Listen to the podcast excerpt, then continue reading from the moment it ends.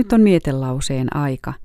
Tällä viikolla on kannustettu terveempään elämäntapaan Elias Lönnruutin sanoin. Mietteet ovat Lönnruutin kirjoittamasta suomalaisen talonpojan kotilääkärioppaasta, joka ilmestyi ensimmäisen kerran vuonna 1839. Ja tänään puhutaan liikkeestä ja levosta. Ihminen on luotu liikkumaan ja kasvoinsa hiellä elatustansa hankkimaan, ja onkin tämä hänelle onneksi. Liikuntoa seuraa lepo, tyytyväinen mieli, rauhallinen uni, terveys ja pitkä elämä. Kohtuullinen työnteko vahvistaa ruumiin, virkistää veren ja muut ruumiin nesteet, estää monet taudit tulemasta ja parantaa tulleetkin.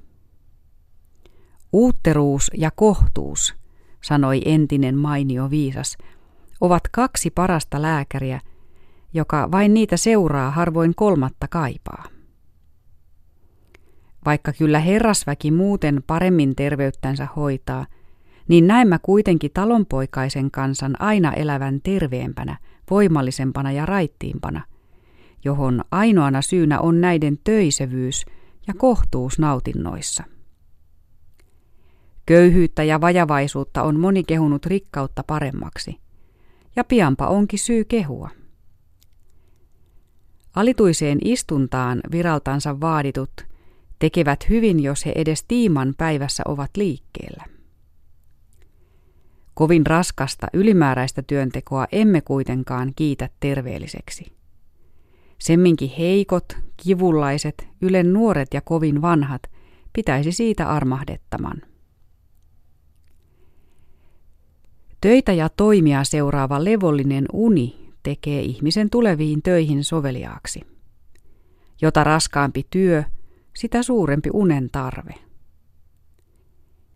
Raittiille, terveelle ihmiselle on kylliksi kuuden eli seitsemän tiiman unesta. Nuoret, kasvavat lapset, heikot ja kivullaiset nukkukoot kauemmin. Unen kaipuussa ovat liikunto, toimi, tyytyväinen mieli ja hyvä omatunto, paremmat kaikkia muita unettavaisia aineita. Ylellinen valvonta on kovin vaarallinen työttömällenkin. Vielä vaarallisempi töissä rasitetuille. Näin kirjoitti Elias Lönnruut ja sanat oli poimittu suomalaisen talonpojan kotilääkärioppaasta – joka ilmestyi ensimmäisen kerran 1839.